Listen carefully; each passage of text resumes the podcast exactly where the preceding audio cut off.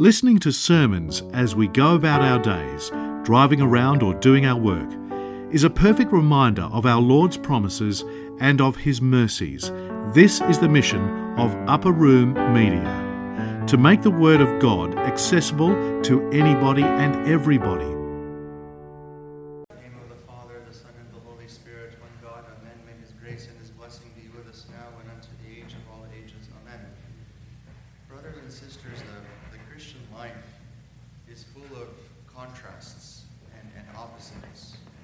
Uh, from the beginning of our history, for example, in the book of Genesis, we see contrast between the goodness of God and the serpent in the garden tempting the first man and the first woman.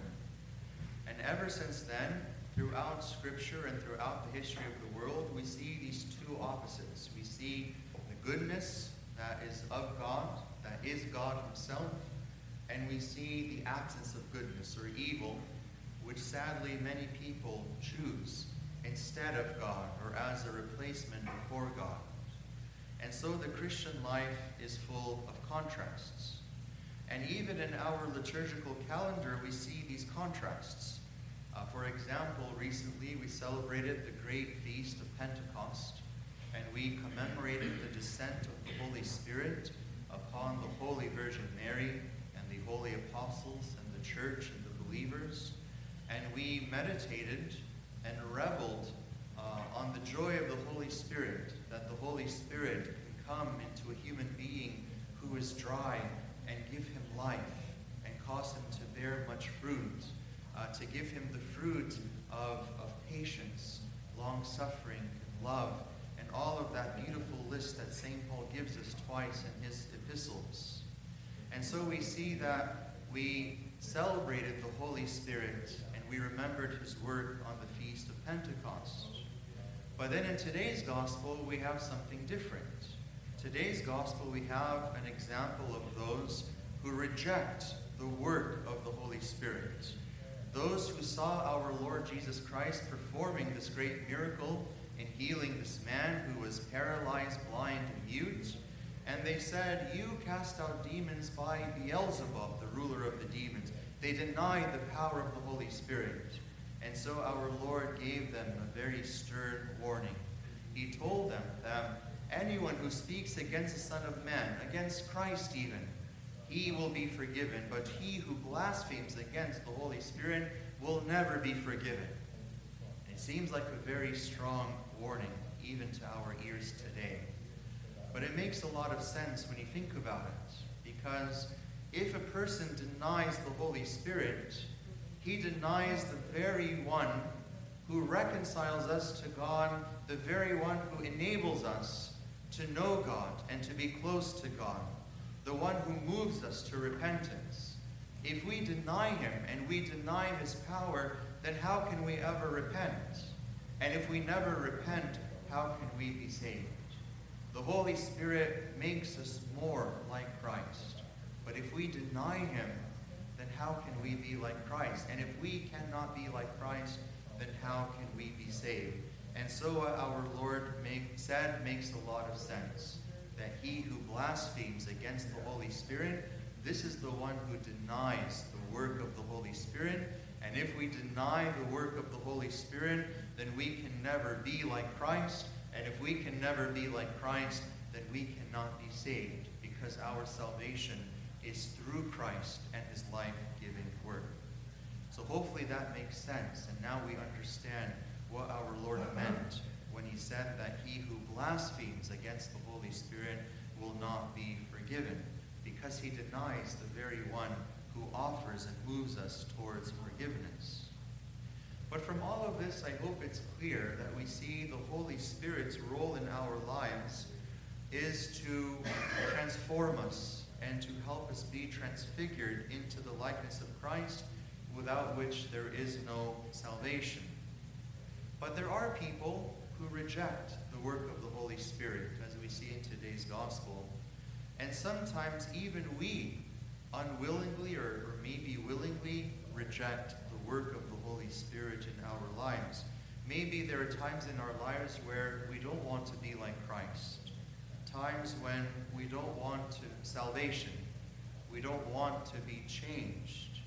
And if the true goal of the Christian life is for us to acquire the Holy Spirit, then it's possible for us at times to turn away from this goal and to repel the Holy Spirit. How do we repel the Holy Spirit? Let me give you a, a few examples that we should um, take care about and make sure that we don't do these things in our lives because doing them repels the holy the work of the Holy Spirit and repels uh, His presence uh, in our lives. Uh, first of all, one way that we in which we can repel the Holy Spirit is to choose what we want over obedience to God. Our Lord said in John 14, If you love me, you will obey my commandments. This is what our Lord said. If you love me, you will obey my commandments. But sometimes we rationalize this. Sometimes we say, Yes, our Lord said this, but we can't be extreme. We can't be extreme in things. We can do things in moderation. And this actually, this mindset is something that's really embedded in the modern world. You know, our country was founded by a group of colonists who rebelled against their king. They said, No more, King George, and they declared independence. And many of the Christians in this country are children of that man who, in the 16th century, rebelled against the authority of the Catholic Church and said, I can be my own spiritual guide. This is the fruit of the Protestant Reformation. And when you think about this, you think about we're living in a country that declared independence, and most Christians around us are living a more independent type of, of faith. It makes a lot of sense that our rights or our mentality today is really formed by this idea that we have rights and we have self sovereignty and we have independence and we can choose our own path. This is really the mindset of the world today. And in some cases, it works really well. In some cases, we need that mindset, but not all the time. Not all the time, especially not in our faith. Whenever we are, we are faced with the choice of choosing our way or choosing God's way, we must choose God's way. We must choose God's way. We don't choose simply what feels right to us.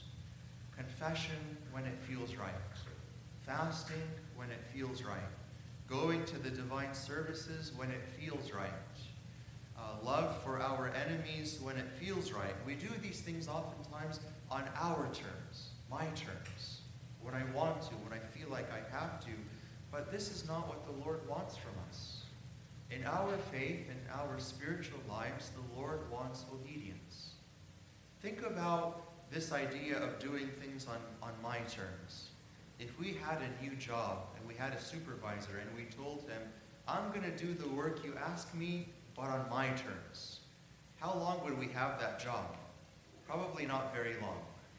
Same thing, for example, with parents. If parents heard their children always telling them, I will do my chores and what you ask me, but on my terms, it probably wouldn't be a peaceful home.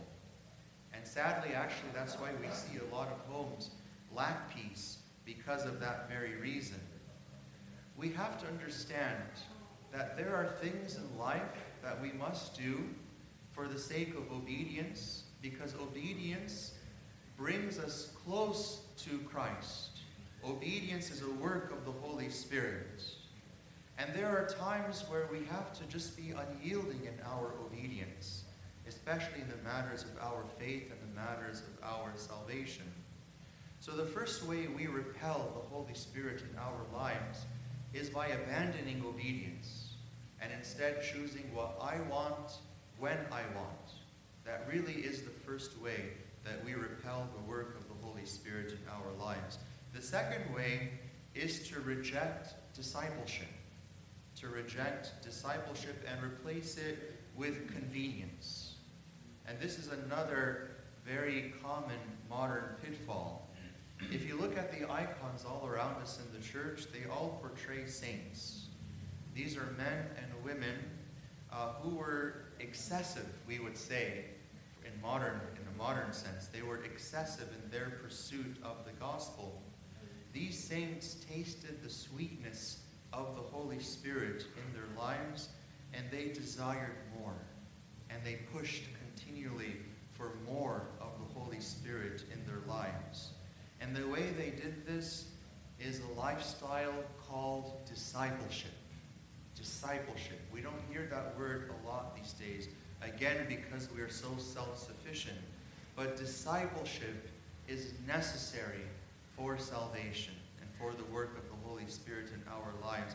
It's a lifestyle of renouncing selfishness, it's a lifestyle of regular prayer, the study of Holy Scripture, participating in as many divine services as one can, mindfully preparing for the holy mysteries, and loving even the unlovable, practicing the love that our Lord Jesus Christ speaks about in the gospel.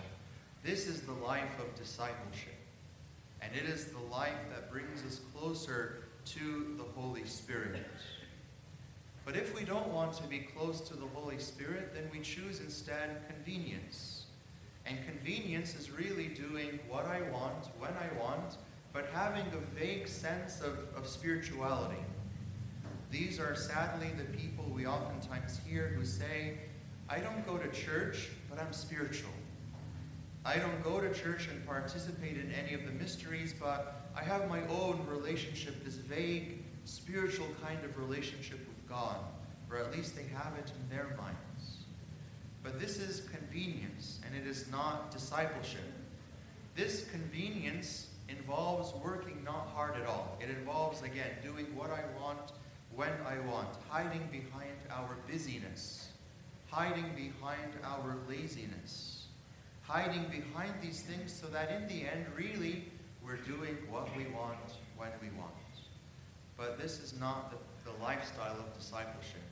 Discipleship requires significant effort. The work of a Christian is significant effort.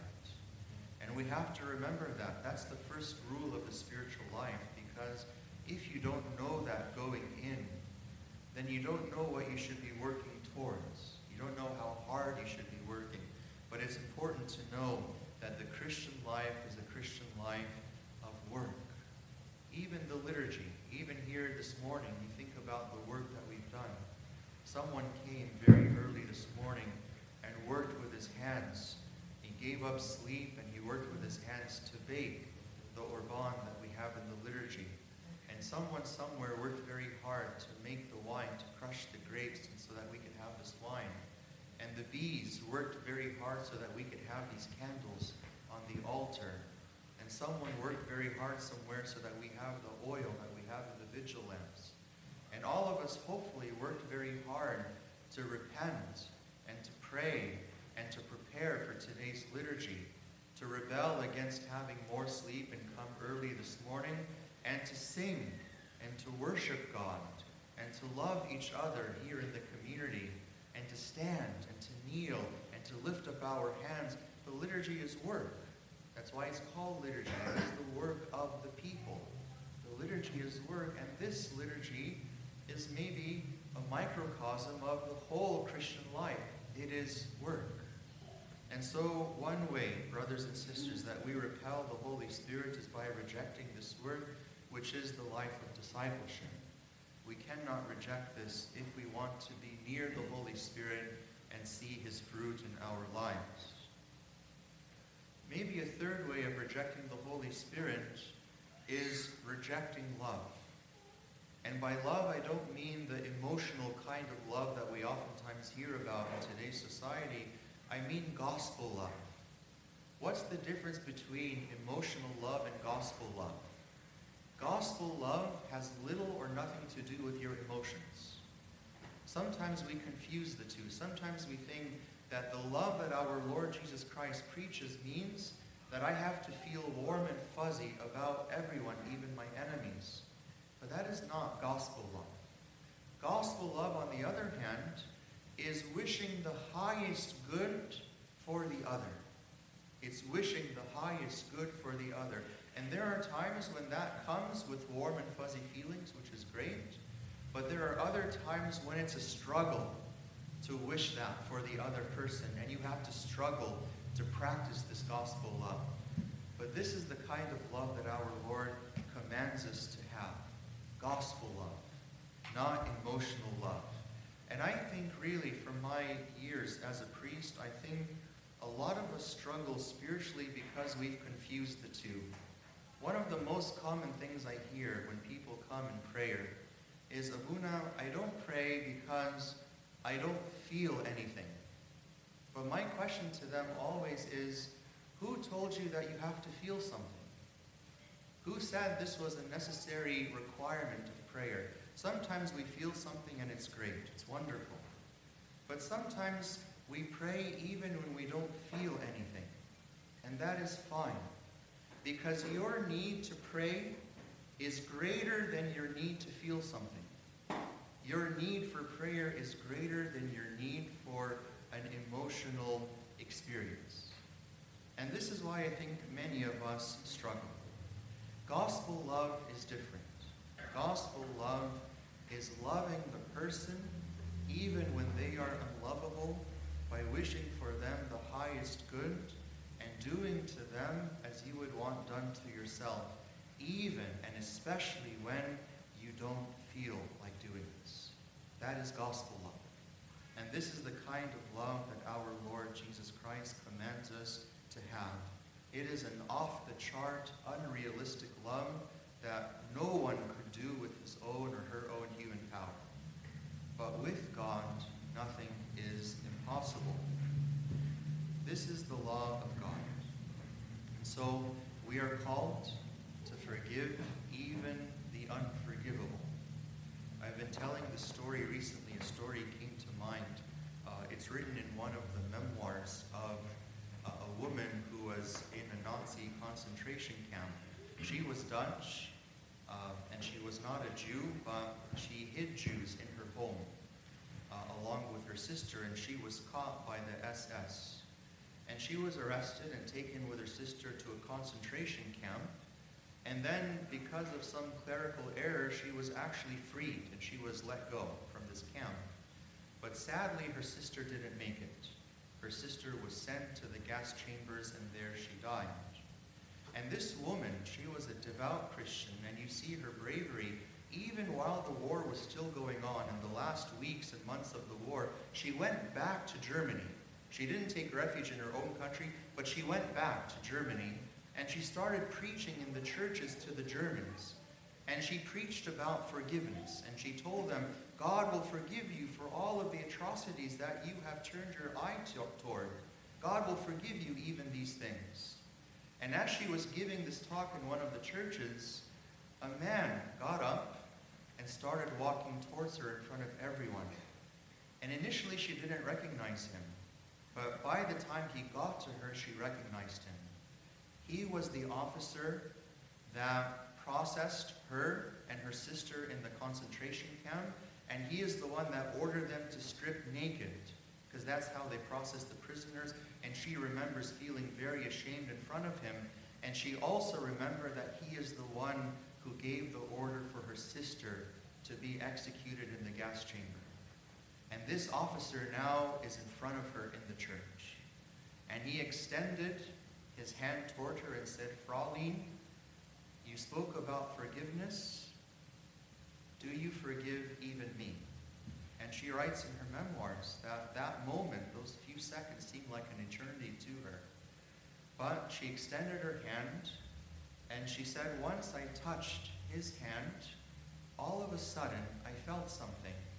And I felt that I knew God more at that moment than I had ever known him.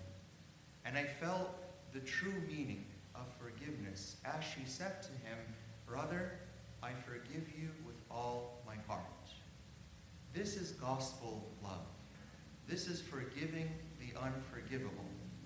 And it may be, as she says in her memoirs, that she still struggled with that in her heart. It's hard, of course, she still has the memories of what he did and how he is the one responsible for killing her sister. but at the same time, she extended her hand and she forgave him. This is the gospel love that our Lord commands. And if we want to be close to the Holy Spirit, we have to embrace this kind of love in our lives. We have to forgive even the unforgivable. And so, brothers and sisters, these are three ways in which sometimes we repel the Holy Spirit in our lives, whether willingly or unwillingly. We repel him by rejecting obedience. We repel him by embracing convenience instead of the life of discipleship, and we repel him by uh, rejecting gospel love in our lives. Let us not do these things. Let us be mindful of these things so that we can have the Holy Spirit continually working in our lives. One of the Eastern Orthodox saints said, the goal of the Christian life is to acquire the Holy Spirit. Goal of the Christian life is to acquire the Holy Spirit. And the reason why he said this is because the Holy Spirit transforms us. He transfigures us. He brings us more into the likeness of Christ. And so if the goal of life is to acquire the Holy Spirit, it's to be transformed by him. So let us open our hearts to the work of the Holy Spirit and not be like those people in today's gospel who rejected and blasphemed against the Holy Spirit so that he can work in our lives and we can be in the likeness of Christ and be with him for all eternity and glory be to God forever. Amen. This talk was brought to you by Upper Room Media. We hope that this talk has, through the grace of God, touched your heart, and we pray that it will not only inform you, but will also transform you and your life with Christ.